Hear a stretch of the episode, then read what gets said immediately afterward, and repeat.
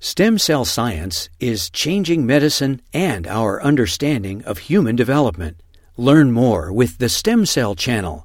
Visit uctv.tv slash stem cell. Well, we knew that there was something wrong. I wasn't as fast as other kids. We just didn't know exactly what it was. But I did have to have a muscle biopsy done when I was seven. That's what helped diagnose me. My name is Caleb Sizemore, and I'm a 20 year old patient with Duchenne muscular dystrophy, or DMD for short. Most people stop walking when they're 12 and don't live past their 20s, but I'm still walking. And that's a miracle.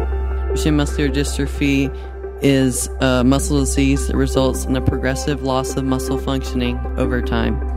I used to be able to like run. I don't really run much anymore. I can if I have to. Going upstairs, I have to put two feet on each step and then go up, and I can't get up from the floor without furniture.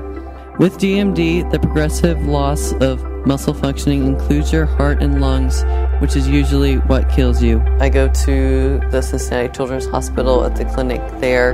It's like the best clinic in the U.S for muscular dystrophy, if not the world. They found out a few years ago I had some heart scarring, and they said there's part of a clinical trial that you can be involved with, and they explained everything. I am a patient in the Capricor Hope trial, and I received a non embryonic stem cell infusion in my heart in February 2016. I actually was able to feel, like, after the procedure, my heart beating more than before and the doctors said that, that when it was beating more could be a good sign because it would mean it's pumping more.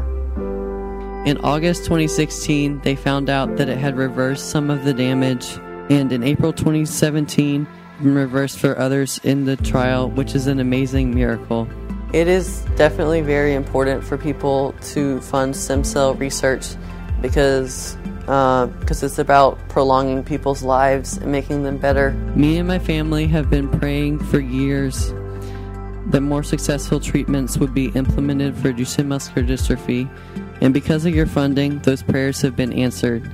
So I used to hide the fact that I had a muscle disease. And eventually I was encouraged by my dad to tell my whole high school class about my disease for a fundraiser. When I told them, I was overwhelmingly accepted and supported, and that was absolutely amazing.